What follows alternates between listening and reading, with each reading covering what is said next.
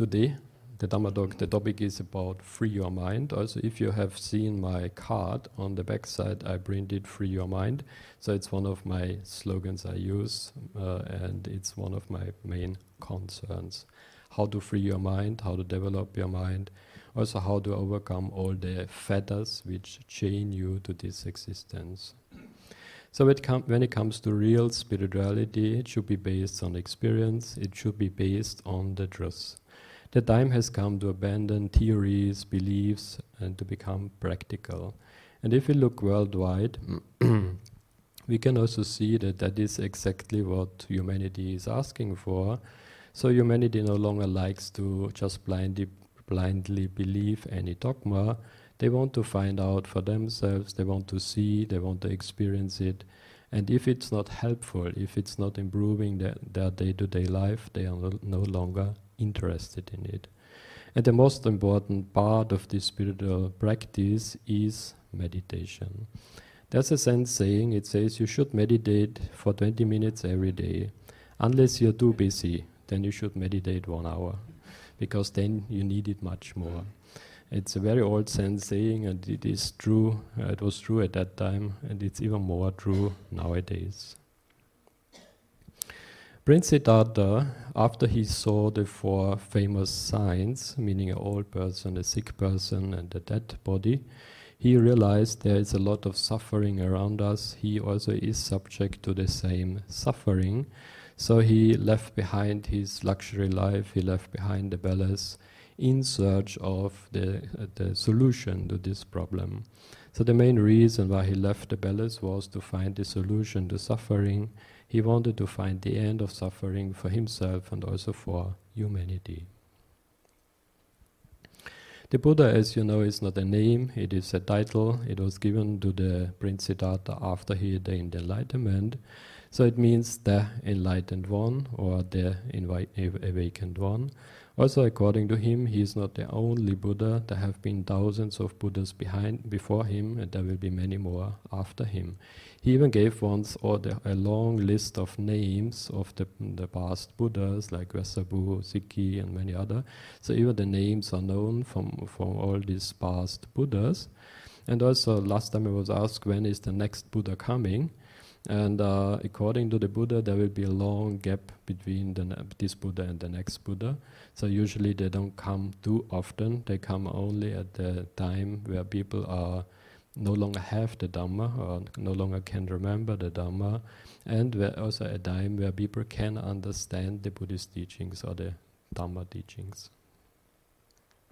So the Dhamma is uh, universal knowledge, universal understanding. It is the path to enlightenment. Also, the Buddhist teaching called Dharma often is also the word Dharma is used also in other religions and other traditions. So I believe that all religions contain a little bit of Dharma, but mainly the term is used in Buddhism and also in Hinduism. So it means the philosophy of life, the way, the technique, how to develop your mind, how to free your mind from all defilements. If it can be destroyed by the truth, it deserves to be destroyed by the truth. Carl Sagan. So, meaning if it's not based on the Dharma and it can be destroyed by true things, then it is not worth saving anyway. So, if it's something is based on the Dharma, based on the truth, it cannot be destroyed. Also, many may try, especially at bad times, uh, the Dharma is constantly under attack. But they say humanity can be destroyed, but not the Dharma. So the Dharma will be always there. Only there is a golden time and there's a bad time. So the, the amount of Dharma available will be different. The Buddha nature is what I call also the universal consciousness or the enlightened, enlightened nature is already in you. So each and every one of you has this Buddha nature within you. Usually it is covered up with karma, with defilements and things, so it cannot shine. Through meditation, we purify the subconscious mind, we clean out all the rubbish, and we let this Buddha nature shine forward. Also, the Buddha said enlightenment is nothing you have to go to another place, you have to, some call it a journey, which is only literally, and not literally, sorry, it's a uh, it, it's implied meaning. So you don't go anywhere. The Buddha nature is within you. So you clean out your mind, then Buddha nature starts shining and enlightenment comes forward. There is a, the musk deer is very famous in northern countries, and this deer has a peculiarity. It is very uh, fascinated by the smell of musk. That's why it's called the musk deer. If it gets a slight smell of the musk, it's running like crazy, searching everywhere. It loses its mind just to find the musk, and uh, it's its favorite. And it's often compared to a human being who is crazy with desires. Uh, as soon as we get an idea, I could satisfy certain desires, we run like crazy, we search everywhere. We are prepared to give almost anything just to satisfy this uh, one satisfaction, to get this satisfaction.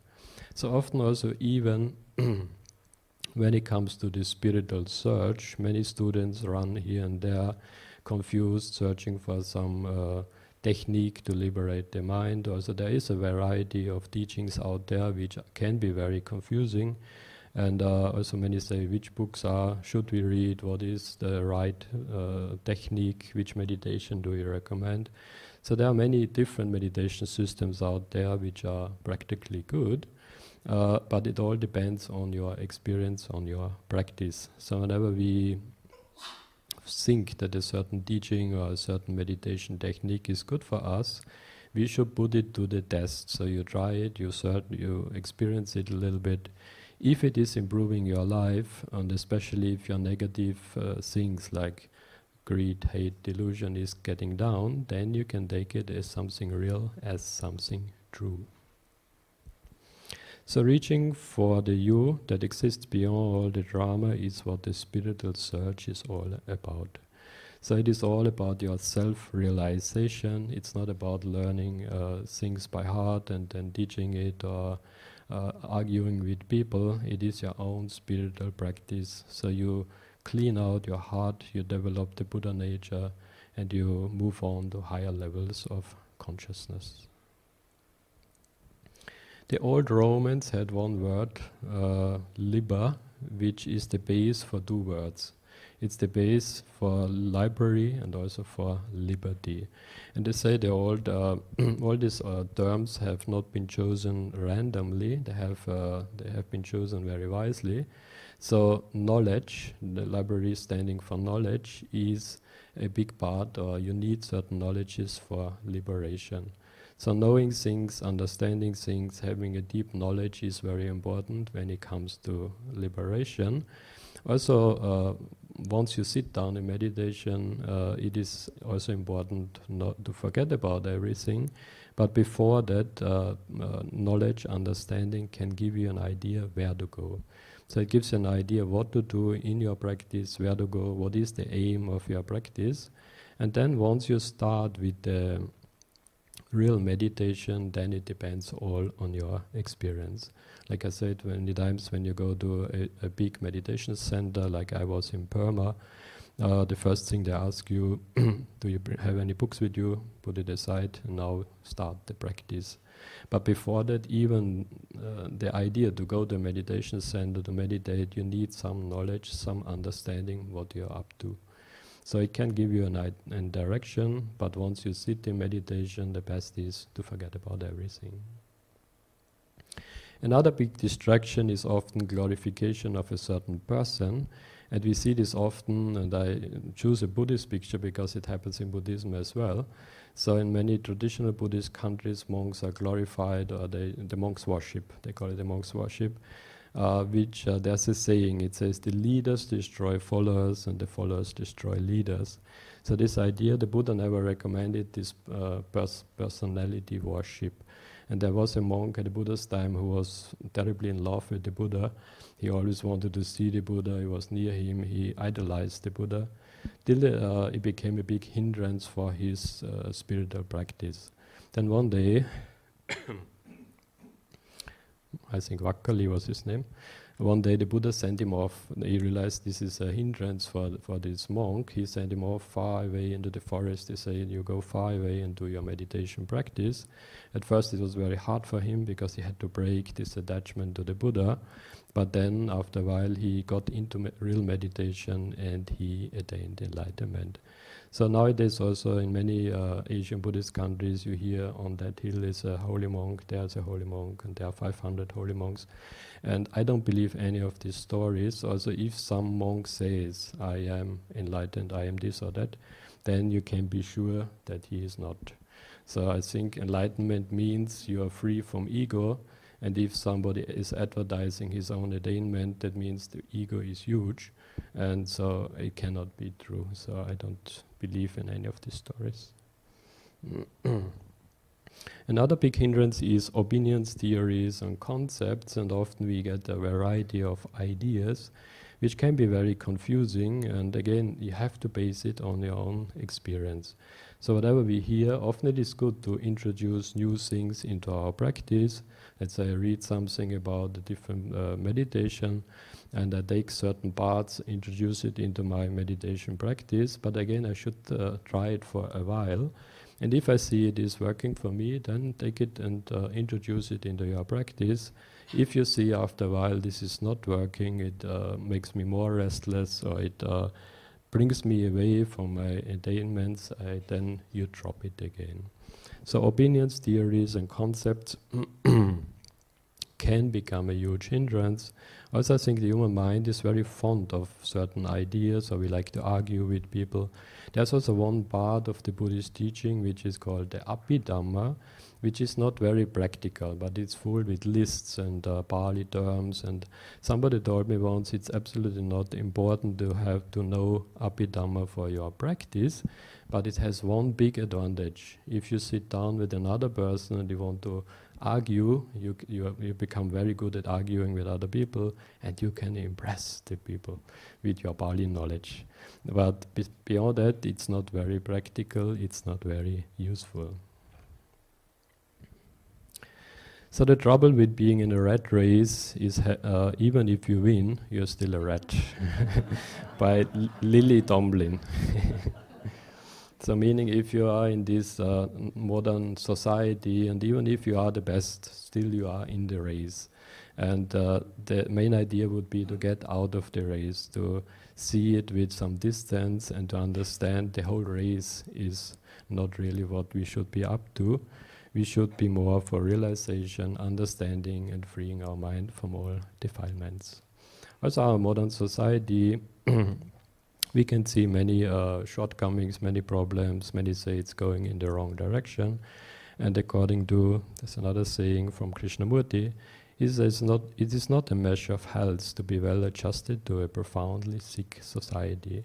And these are usually the people who, let's say, the multi billionaires or the people on top who are uh, perfectly adjusted to this system and they profit from it a lot, so they, they're doing very well.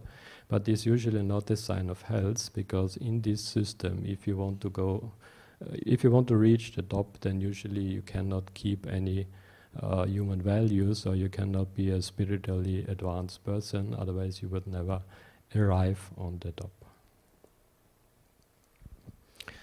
Bodily and mental sickness. Now, everybody understands if you want to be bodily very fit, then you have to do something for your body. So, you go to fitness center, you work very hard.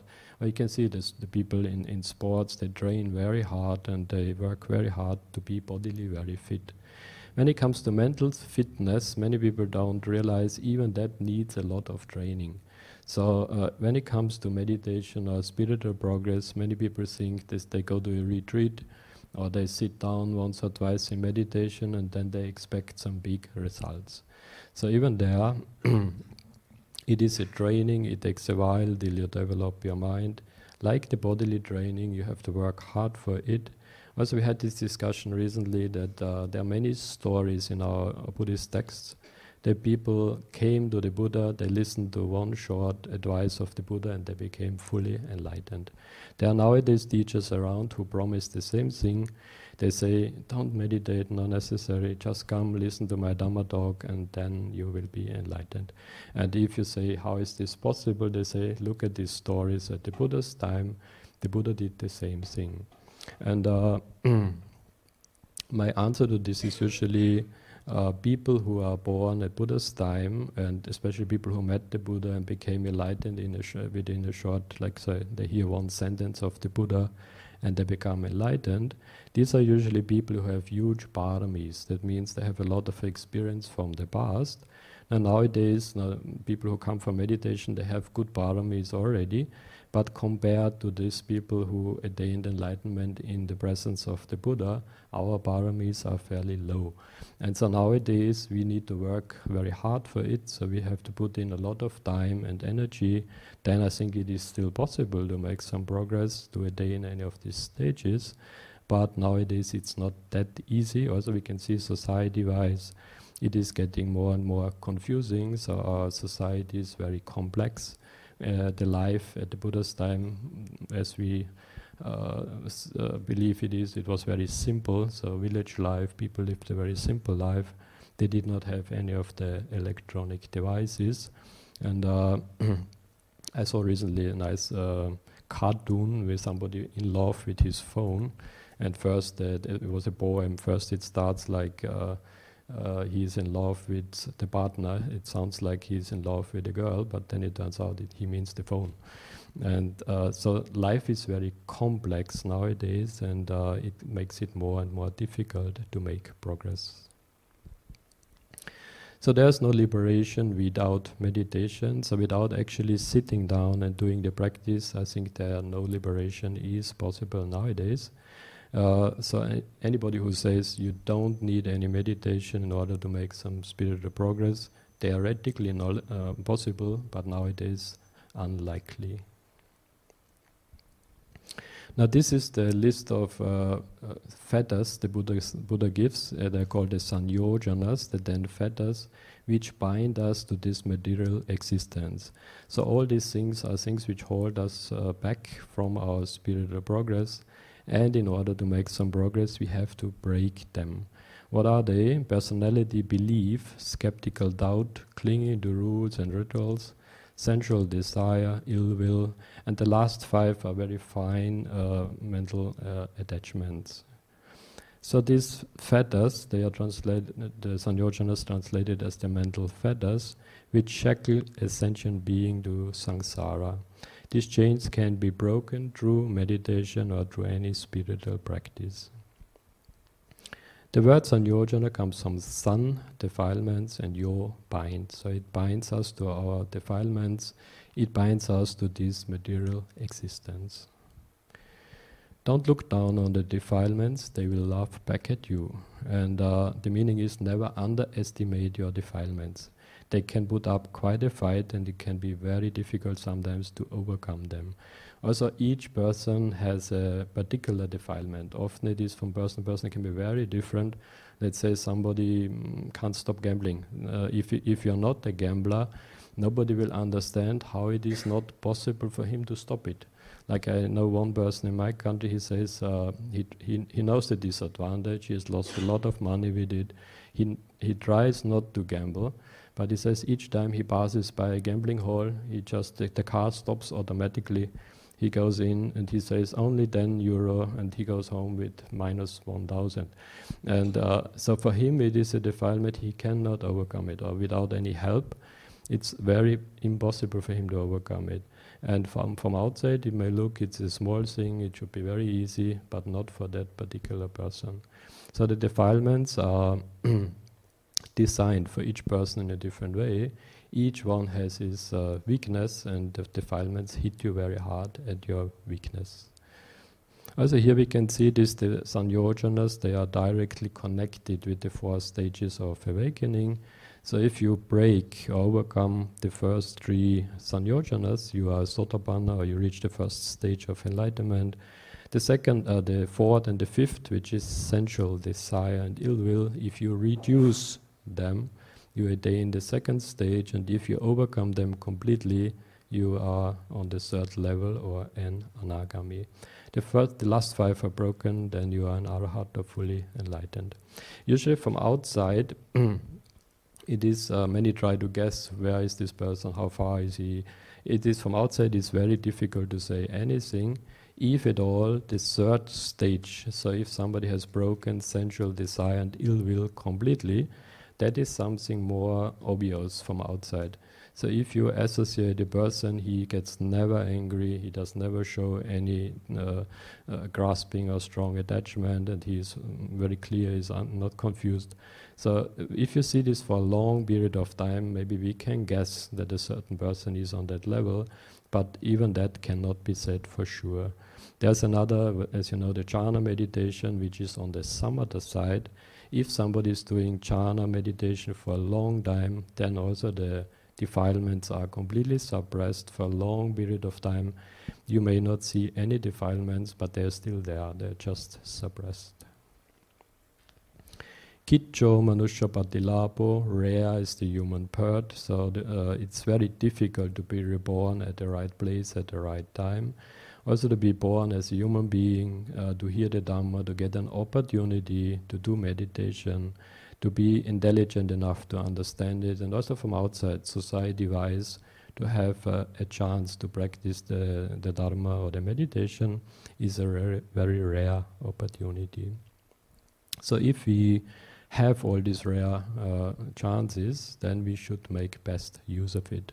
It's never sure whenever we don't know when you get such a chance again. So for you, uh, you are born in, uh, you're living in a good country, you have the chance to meditate. Uh, it is uh, very well known now, the Dharma Buddhism, and there are places like BSV where you can practice meditation. So meditation can change your life, comprehending the anicca nature. Now, one of the first things, if you make some progress in this mindfulness meditation, is the understanding of anicca.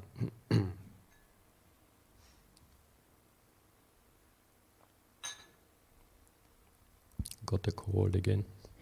So anicca, the impermanence, when you uh, start seeing the impermanence on an experiential level, it is one of the biggest uh, insights or the biggest progress in your meditation. Once you clearly see the impermanence all around you, then automatically also the grasping or the attachment is going down. So you no longer grasp things in the same way because the, you know even if it's the most beautiful, let's say the the newest iPhone, you know after a while it's wearing off or you lose it or it breaks. It is impermanent. So having this impermanent uh, in your mind, you your grasping will be automatically much less. As soon as the grasping goes down, also the anger or the ill will will be much less. Now, if somebody is really living a bad life, usually we are reborn, what the Buddha called an apaya. According to the Bu- Buddhism, there are six different ways of being reborn. Only one of these six, Manusha, means here human, the human world. Devaloka means you are born as a spirit, some would call it a god uh, in Buddhism is nothing so special. So if somebody lives a good life, does a lot of good things, creates a lot of good karma, you can be reborn as a deva. But even this, uh, it said they have a very long lifespan, but even that is not permanent. So after that karma is paid off, you come down again and you are reborn in a different place. Manusha Loka would mean the human world. It's said to be the best. Also, it is the second on the list because as a human you can see the suffering, you can see the good and the bad, and you can do a lot of good karma and practice meditation. The last four are called abaya. These are places of suffering. One of them is the animal realm, or the other all spirit, spirit as a spirit or bad spirit, a ghost. So these are usually places for paying off bad karma. What we call the Divaloka or the heavenly realms, as already mentioned, uh, is just a result of your good karma. It is not permanent, so you live there a long lifespan, you enjoy your life. But it's also said it's not the perfect place for doing anything spiritual, or it's not a good place for making spiritual progress. The reason is, or the simile they give, suppose you go to a party, loud music and joy and fun and everything, everybody's happy and uh, try to sit down at a party and meditate. It's almost impossible. So Divalok is similar to that. It's like party day and night. Uh, also, there's no real suffering there. Bodily, they don't get sick. They don't need med- uh, medicine or they don't need any food. So the enjoyment is great, but there's not a big chance there to develop your mind any further. So coming back to the Sanyojanas, the first one is called Sakkaya Ditthi, personality view. And that is also one of the, along with anicca, usually we understand the anatta, meaning the non-self nature. Sakkaya Ditthi means, uh, would be the personality belief. So if you break that, you understand that there's no I, me, or mine. There are just processes going on in your mind, so connected with your six senses. The mind is rotating around these impressions. Uh, past memories are conditioning your thinking. Uh, there is no ego or nothing we call I, me, or mine. So it comes along with the anicca, impermanence, uh, insight into that, the anicca, dukkha, and anatta. Seeing it from another angle, uh, often tanha, mana, ditthi is also called the hindrances for making spiritual progress. Tanha means grasping, attachment. Mana is again this uh, uh, conceit, the I, me, or the ego. And ditthi would mean beliefs, having strong ideas about certain things. And here ditthi does not mean uh, uh, any uh, differences in opinion about smaller things, it has to do with these main uh, important ideas. it would be like the Buddha or any wrong idea about all the enlightened beings, thinking there ha never has been any enlightened being, nobody has ever attained anything. Dharma, if you the belief is there, there is no true teaching, there is no technique to liberate the mind, it's impossible. Karma, if you have a long, wrong idea about karma, meaning whatever I do, it has no effect, nothing is coming back to me, I can do whatever I want. Desire, that the grasping or having desire is a hindrance for spiritual progress, and that one actually I hear often. There are many, um, in Europe I know many uh, alternative living people who are otherwise very close to uh, being a Buddhist, but this is one point with, which many cannot get. Uh, holding on to things or uh, um, desire, that that is also a hindrance for making spiritual progress. Meditation, that there is something, a technique which can liberate the mind, or just a wrong idea about liberation itself, that it is just not possible. We live our life. At the end of the life, it's like switching off a machine, and that's the end of it. So having any wrong idea called drushti or ditthi about these major things which are really important for your spiritual progress uh, would be, mean it's a big hindrance for moving forward in your meditation. Vicikiccha, the second uh, uh, is doubt uh, about this. I should have put the slide after that. About any of these major things. So if you doubt uh, any of these uh, ideas that uh, the Buddha was enlightened, the Dharma leads to enlightenment, meditation will liberate your mind, and that there is something called enlightenment. So if uh, you do not believe in any of these, that would mean strong doubt, which will not allow you to move forward in your meditation. The third one is Silabbata Paramasanang, attachment to rules and rituals, and that is also often we see it uh, all, throughout all the different traditions and religions, but also within Buddhism. And that means, uh, let's say I'm a Buddhist and I do my uh, chanting, I do my rituals, my uh, my offerings and things, and I stop with that. So I don't. I do only the traditional things, believing that that alone will be enough for me to liberate my mind. So if I use all these ritualistic things like chanting and puja for my meditation, then it can be even a help for the practice. But if I think that alone is enough and that alone makes me a practicing Buddhist, then that is Silabbata Paramasanang. It's one of the fetters which we should overcome in our meditation. So what you need to attain the first stage of enlightenment, something is chitta vitta. It has to do with your senses and what we are doing in this vipassana or mindfulness meditation. So you watch your mind, you observe the sensations. Whenever something comes into your field, you note it as a sound, a sensation, a, a thought, an image. You do not analyze it, you just stop it there and move on with your meditation. That is called chitta chitta vitti, the observation of your sense impressions. The traditional line for practicing Buddhism is this one, Sila, Samadhi, Panya. Sila would mean the virtue. Now, if you keep these five precepts, which we um, renewed just in the beginning, it gives you the basis for any for meditation and any spiritual practice.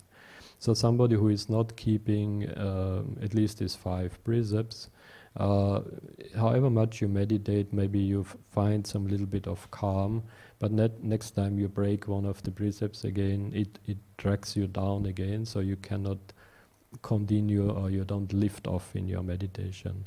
Samadhi would mean the concentration meditation, and Panya is the wisdom or the mindfulness meditation. So it's based on your virtue, then concentration, and then mindfulness meditation.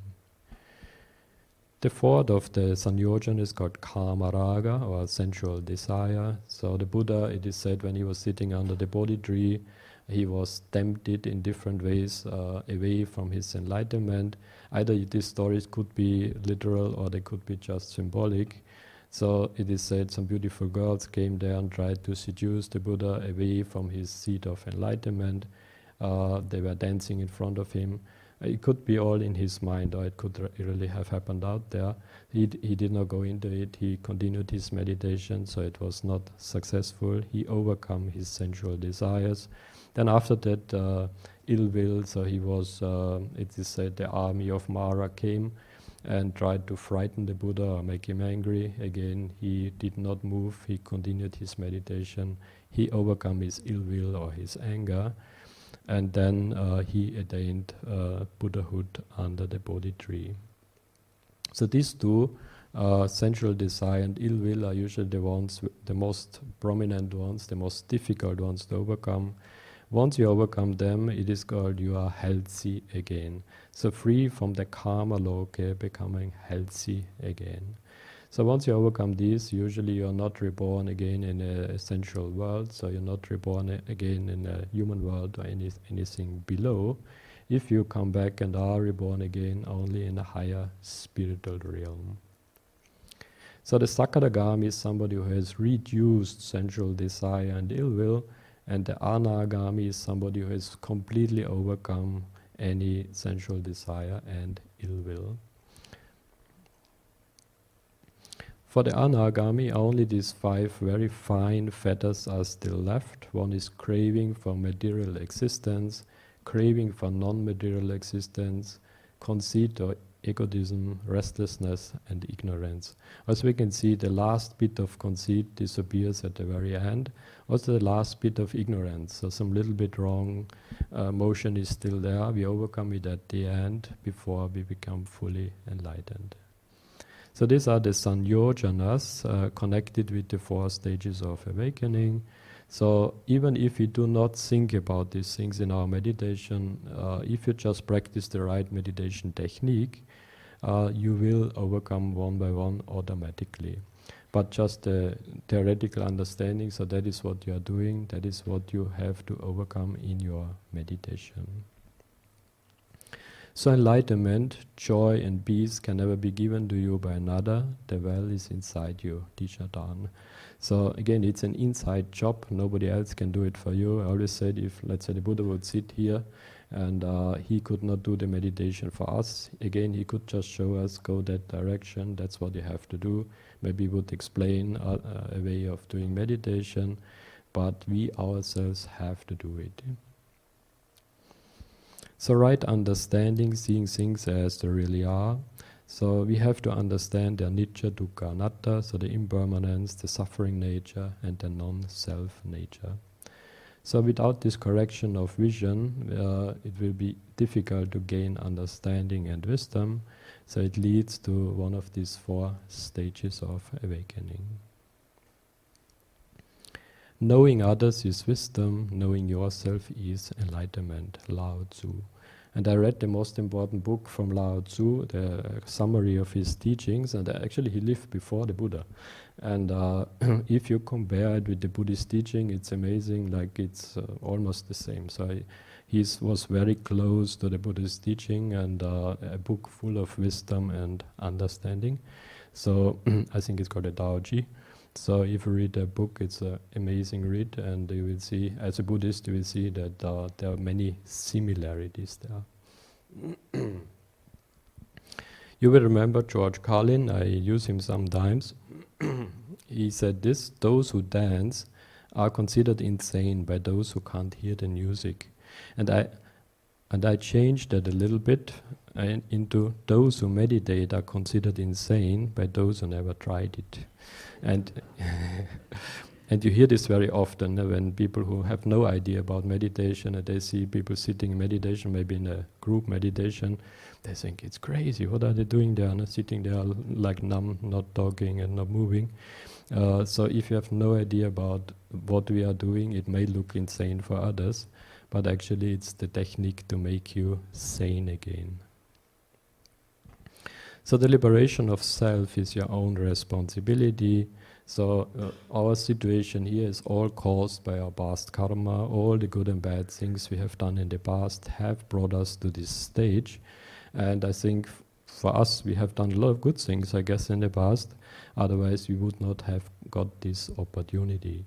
So it is still a good chance to liberate the mind. Some say, you know, society is going in a certain way. Who knows how long we still have an opportunity to practice together like this. But at least for now, we have the opportunity and we can use it. So enlightenment, the Buddha had to overcome all his uh, defilements, all his desires. The Buddha never claimed to be reborn as a holy being or a divine being. He was born as a prince, he was born as a human being, he was married, he had a child, so he was he had all the defilements uh, usually human beings have. On his own, he left all this behind. He meditated, he worked very hard. Six years he meditated under the Bodhi tree, and uh, he overcome his, his own defilements. So I think the main idea of meeting the girls and meeting the army was overcoming his uh, desire and his anger in his own mind.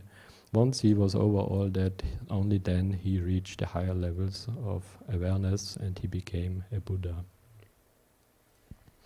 If you want to put the Buddhist teaching into one word, many say this is the one, Tanhakkhayo. Tanha means desire or grasping, and Tanhakkhayo means the opposite, so not grasping or letting go of all desires. So if you want to put the Buddhist teaching in one word, this is the one. So we are working to let go of all grasping, of all desire, to liberate the mind from all defilements. It's also called Nirodha, to destroy the desire is the aim of the Buddhist teaching. Desire often is also compared to an itch. So if you have an itch, you try to scratch it. It's like satisfying the senses. There's this saying whenever we have an itch, we scratch, but better than any amount of scratching is to have no itch at all. And that is exactly what we do in this meditation technique, in the Buddhist practice. We try to remove the itch completely. And uh, otherwise, uh, however much we run after our desires, we may be, let's say, we, uh, a very rich person, very influential person, can get a lot of his desires fulfilled.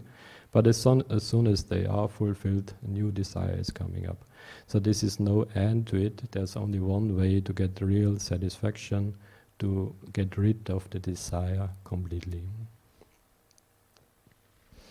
So in Buddhism, we don't fight our defilements, we understand them, and when we know them, they disappear. So in once you sit in meditation, uh, whenever defilements are coming up, you should neither hold on to it nor should you push them away. Let's say some negative memories are coming up in your mind and you're saying, oh, this is a terrible thought, and you try to push it away.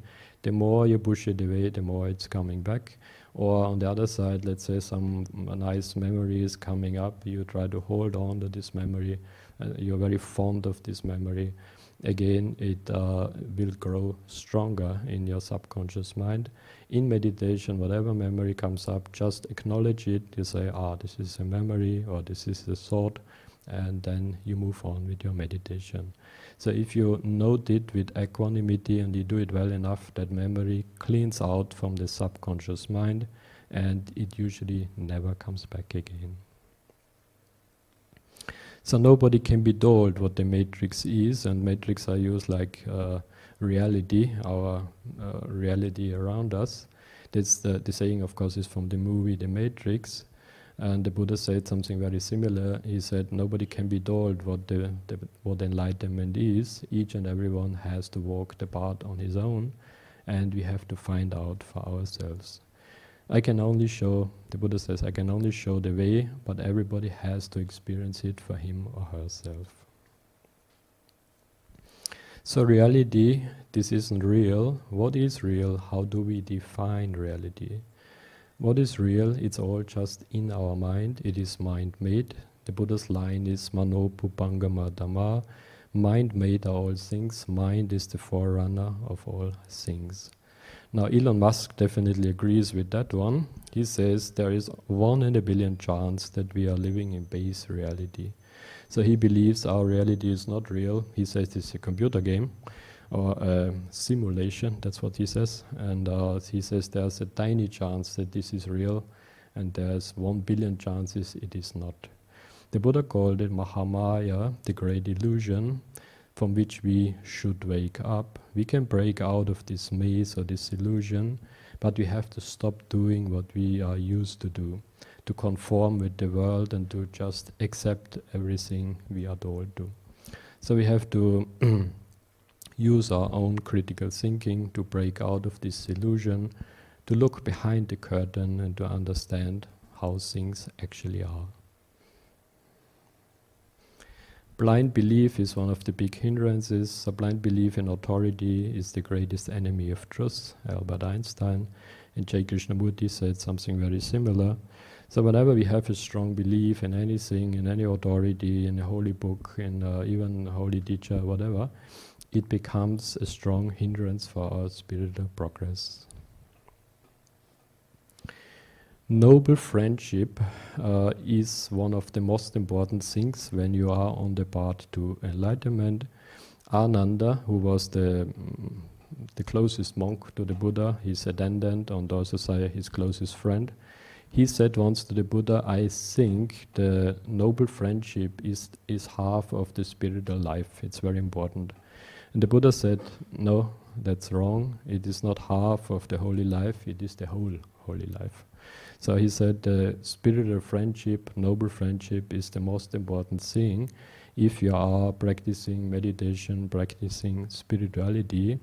Also, sometimes the if you are into meditation, into making spiritual progress, there can be many difficult periods to overcome. If you have some real good friends around you, you can share your experience, you can discuss things, and just by their presence, just by the vibrations, the positive vibrations around you, that alone can be enough to overcome difficult periods. So true friends say good things behind your back and bad things to your face. And uh, that's one way to find out if somebody's a really good friend.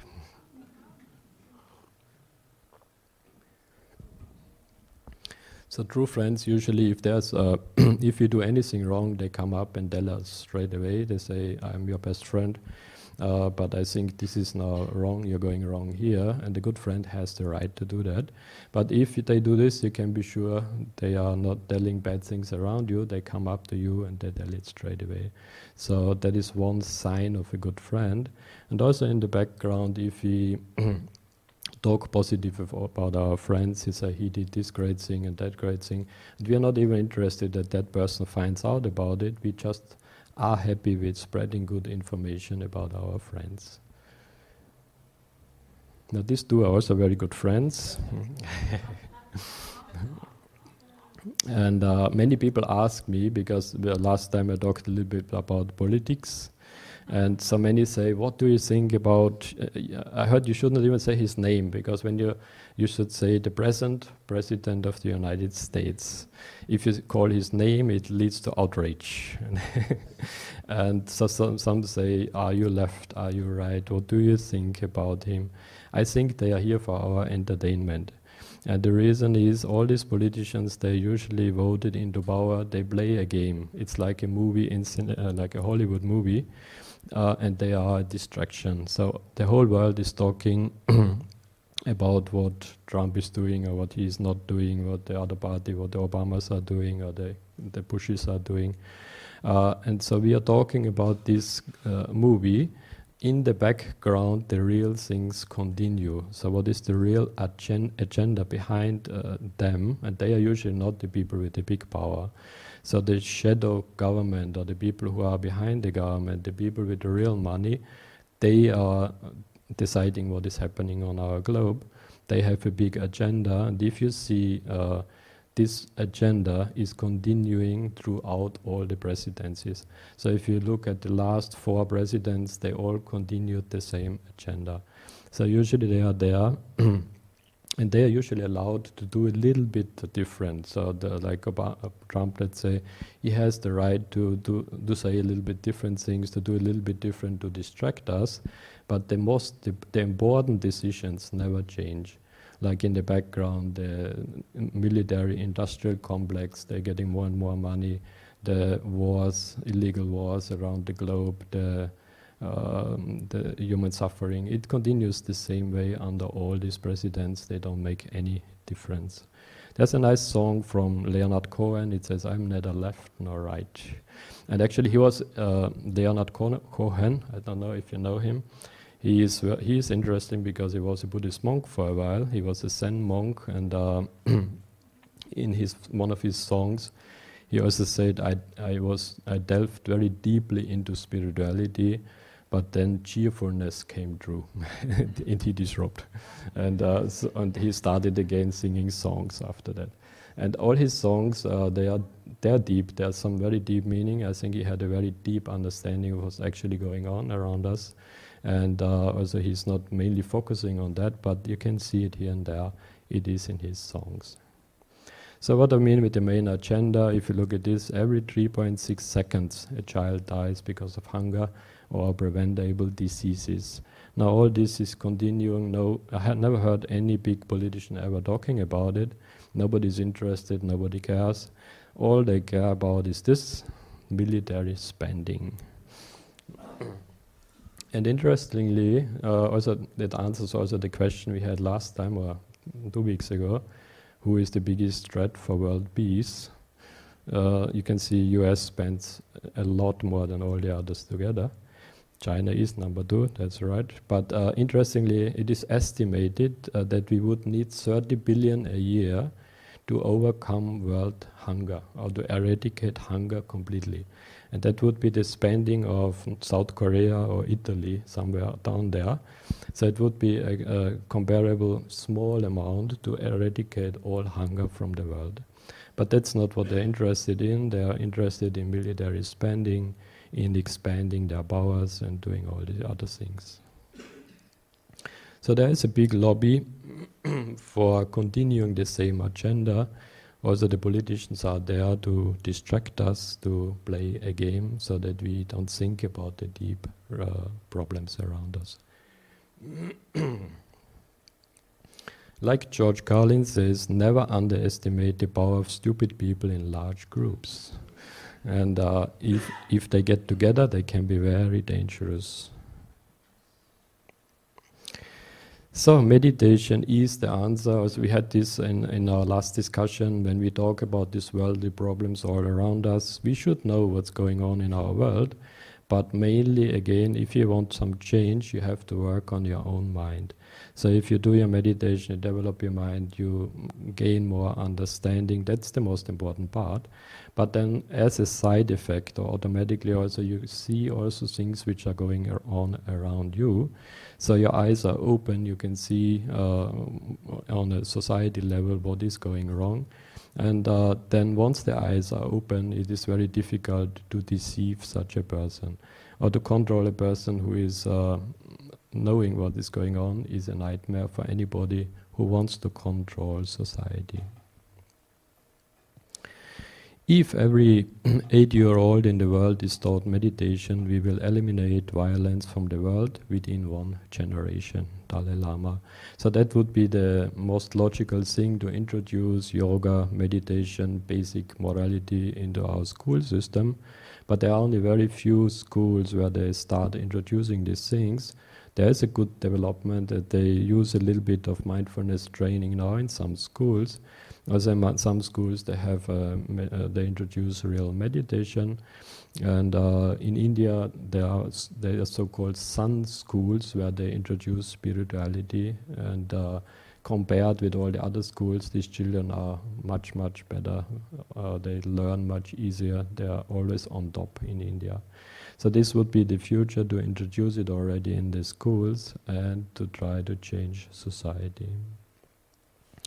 No meditation, no life. No meditation, no life. By Osho. Rumi said this Why do you stay in prison when the door is so wide open? So the solution is here, the practice is here, the meditation is there, and all we have to do to use it and to make some effort and liberate our mind from it. There's a Christian saying, it says, God favors the brave, and I said, liberation favors the diligent. So if you make some effort, you can liberate your mind. As I said, it takes time, it takes energy, and uh, but the technique is there, so let's use it. So free your mind. The Buddha, with his Dharma, strove to bring about an enlightened society found on justice, freedom, community, talent, the universal well-being of the people, and to maximize uh, everyone's potential to lead people towards enlightenment. So that should be our aim to, for one thing, our own enlightenment, also to liberate society around us. Most importantly, to have a group of good friends around you, same-minded people, with, with, with whom you can share all your problems, and then we walk together towards enlightenment. So with that, I come to the end of this Dhamma talk. Uh, I hope there were a few points interesting for you. May you all make quick progress in your meditation. May you all find peace and happiness. May you all free your mind and reach higher levels of consciousness. Sadhu, sadhu. At the end, a short chanting to bless you all. Sabitiyo vivachantu saparogo vinasatu Mati pavatandarayo sukirigayo bhava Bhavatu sappa mangalang rakandu sappa sada sati bhavantu te Sadhu sadhu Then at the end a few short announcements. So next Monday, this Monday, Tuesday, I will be at the EVAM Institute uh, they, they have the summer school, uh, Buddhist summer school, so I, am invited to do two days there, four Dhamma talks, uh, um, Monday and Tuesday. So if you are close there somewhere and you have time, drop in. Not to take away people from BSV, but then the next talk here will be on, my next one is on the 20th. It's about reincarnation will be about karma, rebirth, reincarnation, also in between states. I got a lot of questions about that one. So it's about analyzing how uh, how it works when you are reborn or reincarnation. Then on the aft- in the afternoon, not hundred percent. Is it sure already? Yasmin, is she here? Not here. Anyway, we are planning to on the 20th afternoon to, to show a movie. It's the Dhamma Brothers. It's a, a documentation about a 10-day meditation retreat in an American prison in Alabama and uh, with amazing results. So they're interviewing the prisoners before, during, and after the retreat. After 10 days, you should see amazing changes in these hardcore criminals. And so we show the movie, and then after that, we have an open discussion starting at 1 p.m. So if you're interested, drop in. Uh, I said not 100% because we are still the movie's on the way. We ordered one, so it's but we should we should get it in time. Then uh, my last Dhamma talk for this time will be on the 27th Awakening Down Under. It's about Buddhism in Australia. Will be also about the Bhikkhuni problem, also the Sangha problem here in Australia, and also about uh, things which are important to continue your practice towards enlightenment. So I can see in Australia it's really there is a big awakening. So more and more people get interested in for one thing Buddhism, also in meditation, in mindfulness meditation. So it is about Buddhism and uh, positive development in Australia. So with that, uh, everybody is invited to join the lunch on the other side. Before that, if you have any questions, uh, we can do short question and answers. So anything about the uh, Dhamma talk or anything you would like to ask, please do so.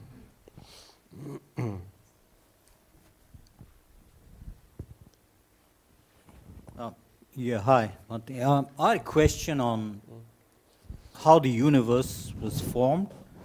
Um, you know, with, uh, with, the Christian tradition, it says there's a God which created the universe yeah. uh, with all the planets, all the stars, all the galaxies. Mm.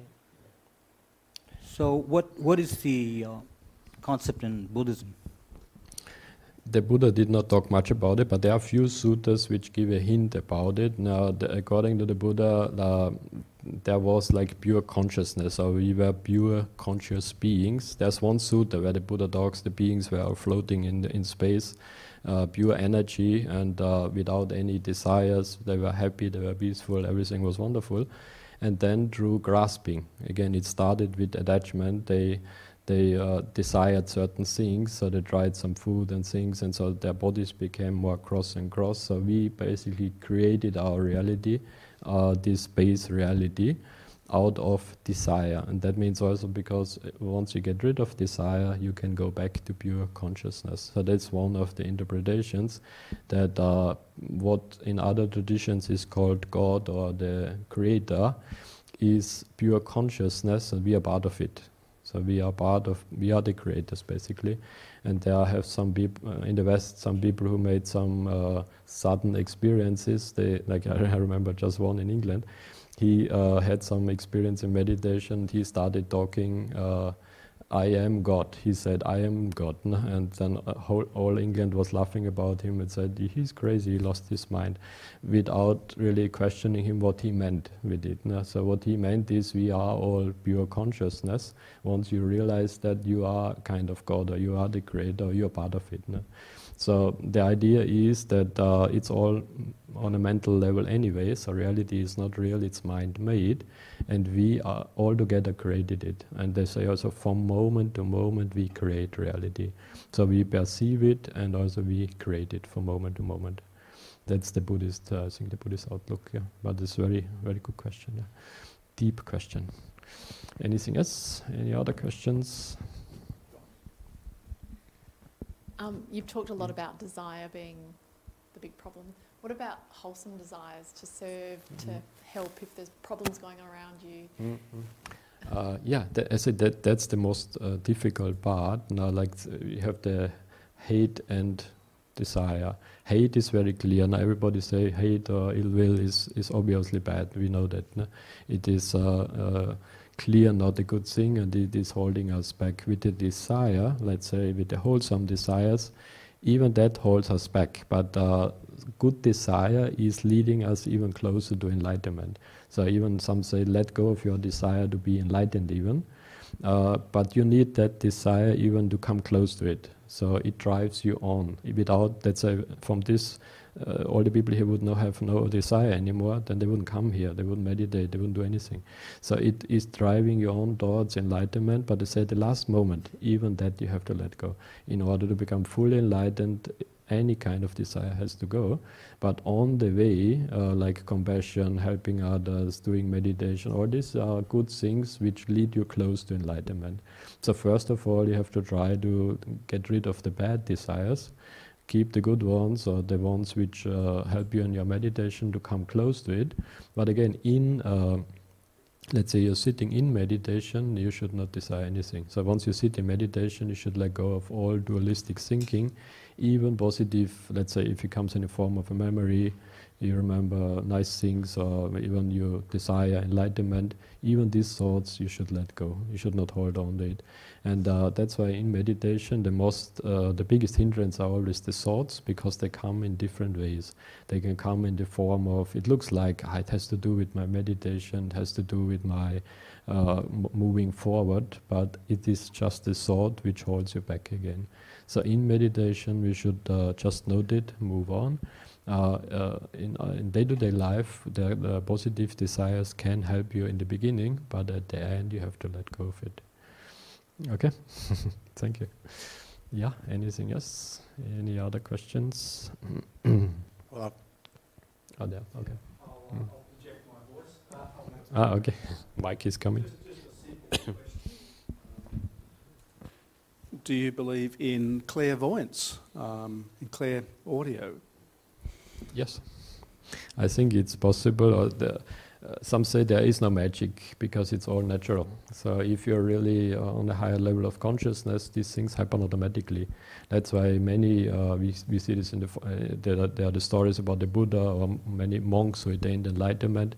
In the moment of enlightenment, all these what you call magic powers were also there they could speak with the spirits, they could see their past lives, they could uh, project themselves into other places. So all these powers are nothing so special once you are on that level.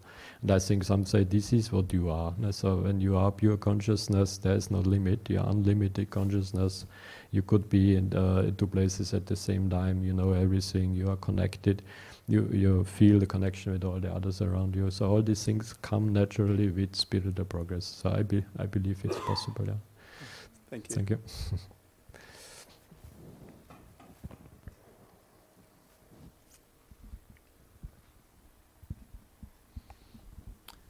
Ajahn, we have one uh, online question from Lee.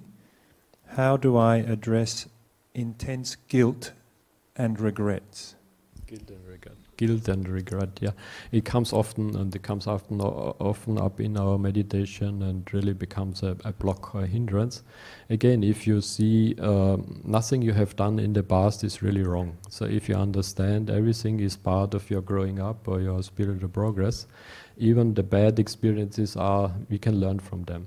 So if you just look back uh, when the memory comes, say, okay, this uh, I, I learned from it. I learned my lesson, and it's in the past. It's no longer real, and uh, all I know it was not a good decision, and I will not re- repeat it in future. So you make the resolve not to repeat the bad things, but uh, with that, just let it go. So you make this uh, in meditation anyway. When it comes in meditation, it's just a memory. Don't even go into it. But outside of meditation, whenever these uh, guilt or memories are coming, you just say, uh, i learned my lesson, it's in the past, and now it's done with it, so I'm not going into it. So the more you think about it, the more it, it drags you down, and there's no learning from it anymore. So you make your lesson, say, This is what I learned from it, it's in the past, it's no longer real, it's over. In my future, I do better, so I do the right things and uh, I correct myself. Also, the precepts often are called the Sikkhapada, so these five precepts.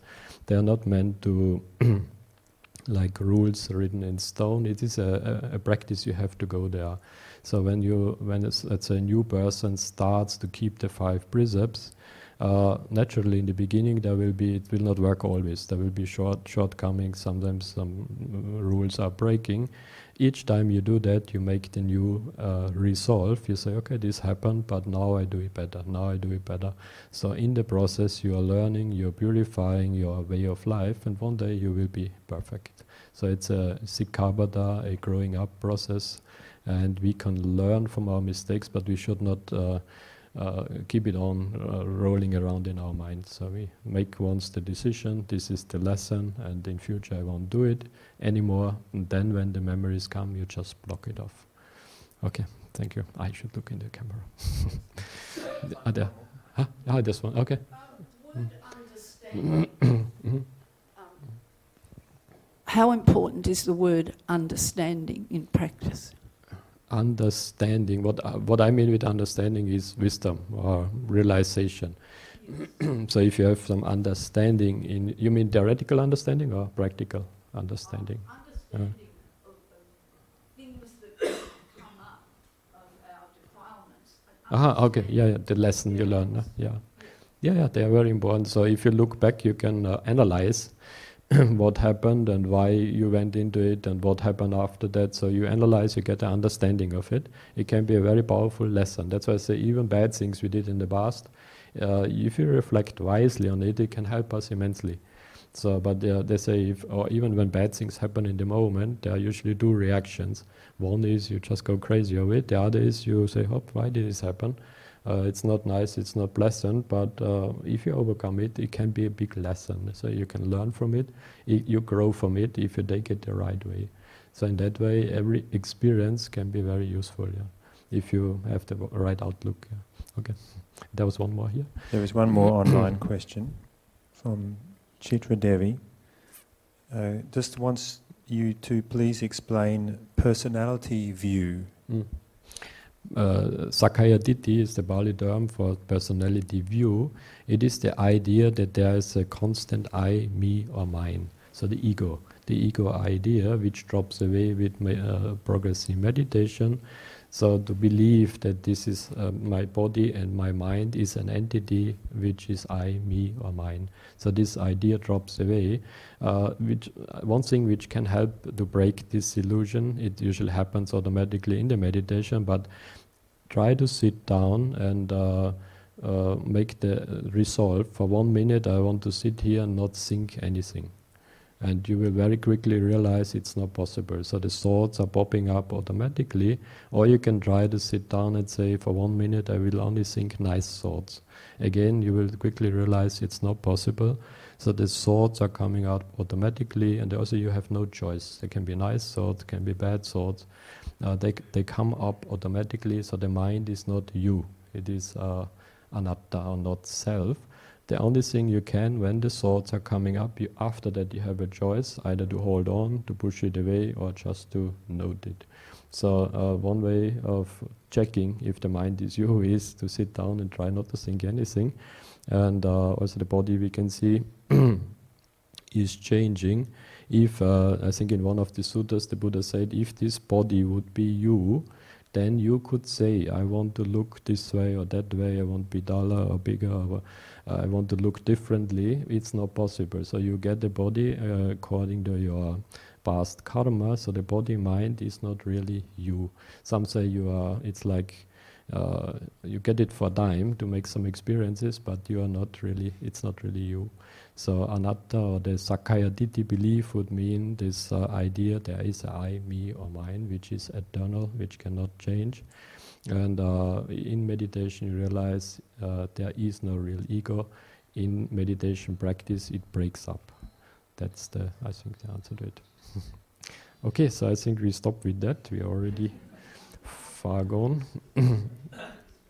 okay, then again, uh, as I said, you're all welcome to join us on the other side for the community lunch. So thanks everybody for coming again and have a very nice Sunday. Thank you.